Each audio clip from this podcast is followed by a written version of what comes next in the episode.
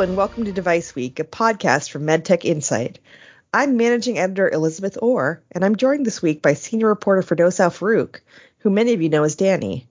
Danny, you recently had a chat with Jeff Shuren, director of the FDA's Device Center, about how the agency has handled the coronavirus pandemic, the user fee negotiations, and more. Tell us what you found most interesting from the conversation. Yes, thanks. It's been a difficult year and a half for everyone. I know personally, as a medical reporter covering the medtech industry, which has been so integral to fighting the COVID 19 pandemic, it's been tough. We've been in overdrive trying to cover so much news that's important to companies and other stakeholders who are trying to navigate these difficult and unpredictable times. But that in no way compares to what the FDA has been doing all these months. They've really been pushing themselves to get their regular work, such as product reviews and inspections, done, while also working on developing new guidances. But on top of all that, they've been reviewing emergency use authorization applications for products to fight the pandemic and coming up with all sorts of new policies. And sometimes, as we've reported, those policies haven't gone as well, and the agency has had to reverse positions on things like oversight of EUA diagnostics. So the bottom line is the staff at the FDA are under a lot of pressure and are exhausted. So maybe not as surprising, but rather shocking is that Shuren confirmed his people are really burned out, and some of them have told him that they are planning on leaving the agency as soon as the public emergency is over.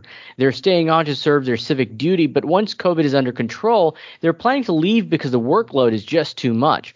Considering that Shuren probably mostly interacts with high level FDA officers, I suspect that we may expect some top level FDA staff to leave the agency. Wow, that's something I'm not so sure Shuren is looking forward to.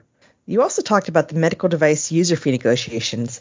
I know there have been some disagreements between the FDA and industry. What did Shuren have to say about that? As we've reported, industry disagrees with the FDA in terms of whether the agency has met its previous MDUFA obligations that include filling staff positions, which again likely won't be helped if there is an exodus of staff after the pandemic is over. They are also concerned about the FDA's use of funds to upgrade IT systems and what it plans to do with any excess user fees. But one of the areas that I think is particularly interesting is that the FDA wants to create a total product lifecycle advisory program, or TAP. As you know, the agency has been working on adopting this new TPLC philosophy about following the safety and efficacy of products in the post market setting. But now the agency seems to be going one step further and talking about how having more engaged conversations in the pre market setting with other stakeholders such as payers and providers. Now, if you recall, we've been reporting for a long time that one of the medtech industry biggest grievances is what they call the valley of death. The valley of death is this chasm, according to the industry, between when the FDA approves their product and when there's enough data collected for the Center for Medicare and Medicaid Services to reimburse for those products. For readers who want to understand that issue more, I recommend reading up on our stories about the Medicare coverage for innovative technologies or MCIT rule. Anyway, industry's argument is that the valley of death makes it really hard for them to get new products to patients. But what I found interesting is that Shuren uses that same phrase to flip the issue on the industry. He says the real valley of death is the time between when a company is developing a product and when it submits a product application to the FDA. According to Shuren, there are significant problems that companies don't account for prior to submitting their product for review that could be resolved with the TAP program and essentially save them time and money. And what does industry think about the TAP program? Well, industry isn't really too sure about it. They've been repeating the same mantra we've heard in previous MDUFA negotiations that they want to maintain the user fees as they are, and any additional funding should be paid for through congressional appropriations, aka tax dollars. They really want to figure out how to make the system that's already in place more efficient than have to fund new programs like the TAP. Remember, they had a similar reaction to the FDA's proposal in the last user fee negotiations over the use of real world evidence to develop the National Evaluation System for Health Technology, or NEST, but eventually they came around to it and even praised it.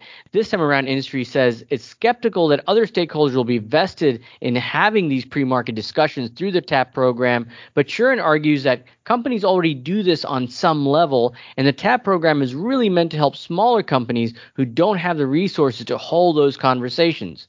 Interesting. Is there anything else you think is worth mentioning about your conversation with Shuren? I mean, I can go on forever, but I do recommend people check out our podcast and Q&A story online. It's pretty broad ranging and extensive. I also wrote a story recently about how analysts at Wells Fargo have found that the FDA has actually improved certain MDUFA metrics during the pandemic despite all the pressure they're under. Now, granted that data is still incomplete and may change significantly, but it's definitely something in the FDA's back pocket if industry says that the agency hasn't fulfilled its obligation before moving on to the next MDUFA iteration or MDUFA 5. So that may be something to read up on as well.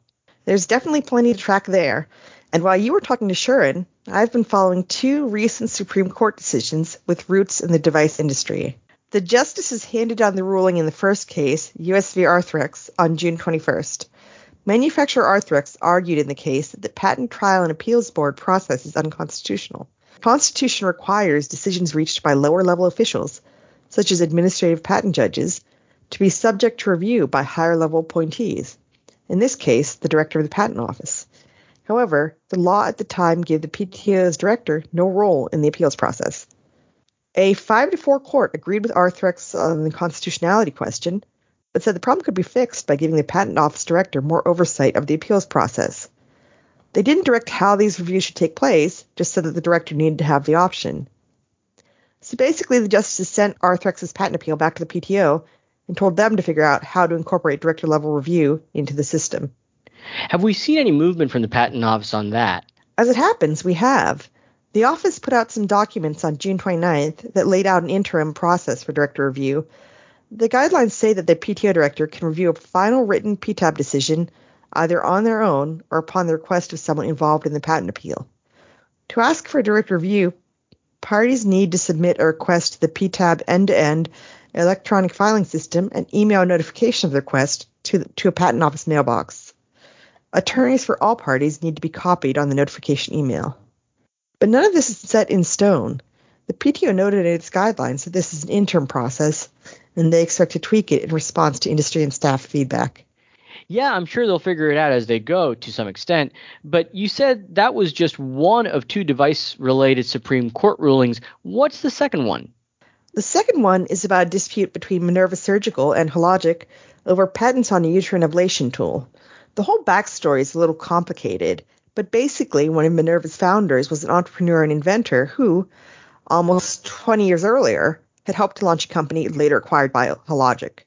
The patents he got at that company ended up being owned by Hologic, who then sued Minerva for violating the original patents.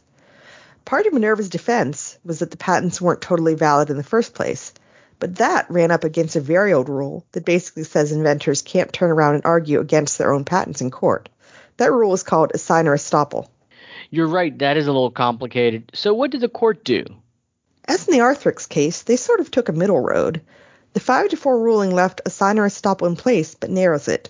Under the court's new interpretation, the rule only comes into play if what an inventor says in court directly contradicts what they said in the patent. So in this situation, it's now up to the appeals court to figure out whether Hologic's claim about the patent are significantly different from what the original patent says. What kind of reaction are you seeing from industry on that? I understand that some of the trade groups have been arguing against estoppel. Yes, they had, especially on the pharma side. But this ruling seems to have pleased just about everyone anyhow. Hologic is happy that the principle was left in place. Minerva is glad that the courts will now need to decide on the merits of the patent case instead of getting blocked by estoppel and observers appreciate the court laid down some firmer guidelines around estoppel that help clarify and limit when it comes into play. Well, it'll be interesting to watch how this all plays out. That it will. Thanks, Danny. Listeners, you can check out all of our Supreme Court, FDA, and MDUFA coverage at medtechinsight.com. And for all the latest medtech policy and regulation news and analysis, you can follow us on Twitter at medtech underscore insight. For now, thanks for listening.